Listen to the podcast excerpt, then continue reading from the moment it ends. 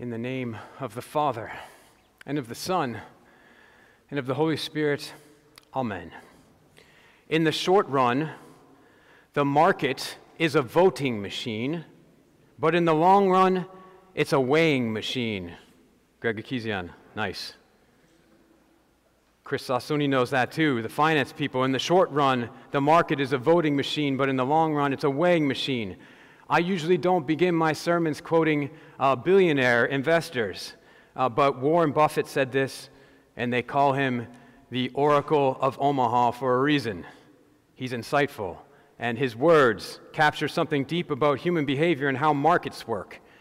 What Buffett is saying is that in the short term, the price of a stock or anything of value is easily manipulated by groupthink and emotions. In the short term, the market is a voting machine, it's a popularity contest. But in the long term, a stock's price is tied to its fundamentals, its real value. And over time, the market is a weighing machine. Which company is truly worth its weight and which isn't? Now, the Oracle of Omaha is insightful, but he's not original. Buffett just discovered in the field of markets this ancient wisdom that runs through all things. You could substitute anything for stock market in his aphorism. You could say, in the short run, the arts, music, and acting and writing is a voting machine. Whatever's popular is good. But in the long run, art is also a weighing machine. Only the best musicians and the best movies and the best books endure over time. In the short run, the United States presidency is a voting machine. Candidates spend millions of dollars to manipulate popular opinion. But in the long run, I think it's a weighing machine. What good did you do in your presidency, so help you God, for your people, for your country, for the world? Now, I doubt you will be surprised to find that the oracles of Holy Scripture are full of warnings to humanity against the vanity of the short term. Thousands of years, of course, before the oracle of Omaha. From the very first pages of Scripture, with Adam and Eve, throughout Jesus' ministry, the people of God then and now were victims to our pride and our vanity. Were tricked by appearances way too easily by our ego needs and passing things. And so much of Scripture is God's attempt to get us to see the long term. And the world is passing away along with its desires, writes St. John, but whoever does the will of God abides forever. Life appears as a voting machine now, but in the end, it's a weighing machine. Treasure on earth rusts and decays, teaches Jesus, but treasure in heaven never fades. The wheat will separate from the chaff and the sheep from the goats. There will be a second coming and a judgment, we were reminded in the last two Sundays of Lent. And today, after this sermon, we will get on our knees and pray God's mercy before the closed curtain of sin, which keeps us from seeing the enduring things of God. Right now, the world is a voting machine, but before we know it, it will be a weighing machine.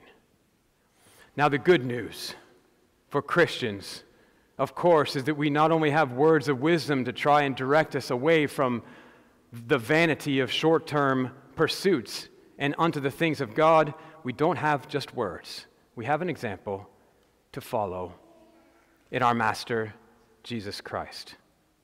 The only life ever lived exclusively for the lasting and joyful things of God.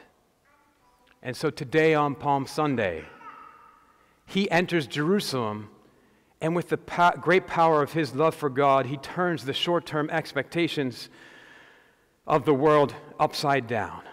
And he breaks the bonds of our dependence on vain desires and ego needs and appearances. It would cost him his life but he willingly gave it to bring good news to the poor, to proclaim, proclaim release to the captives, recovery of sight to the blind, to let the oppressed go free, and to proclaim the year of the Lord's favor. Imagine the pressure on Jesus to feed the short term voting machine as he entered his final week in Jerusalem, where he overcame them all.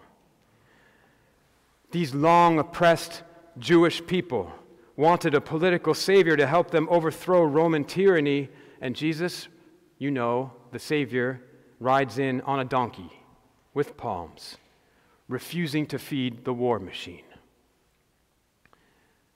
The priests and intelligentsia wanted a cultural savior to preserve and protect their Hebrew identity as the only chosen of God.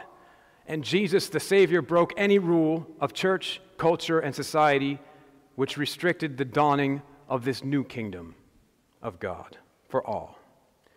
The merchants around God's temple wanted to, actually, they wanted Jesus' endorsement to sell their cheap graces and Jesus flips over their tables and chases them out of the temple because no one can purchase their way into the kingdom of God. So Jesus' teaching and his example on this Palm Sunday, entering into Holy Week, is nothing short of a master class in destroying the voting machine of this world and preparing for the weighing machine to come. So I ask you, let us all examine our lives and find the courage to name and resist all the lesser things we feel pressured to be and instead seek that one thing which Jesus says is needed the will and grace of God. For what will it profit a man, Jesus says, if he gains the whole world and forfeits his soul? It's no easy thing to follow Jesus and renounce the power of sin in our lives. Following him through Holy Week will come face to face with persecution and betrayal unto even death. Yet only by the way of the cross are we promised new life in his Easter resurrection. And though the world votes for its own way in the short term, Jesus is the way.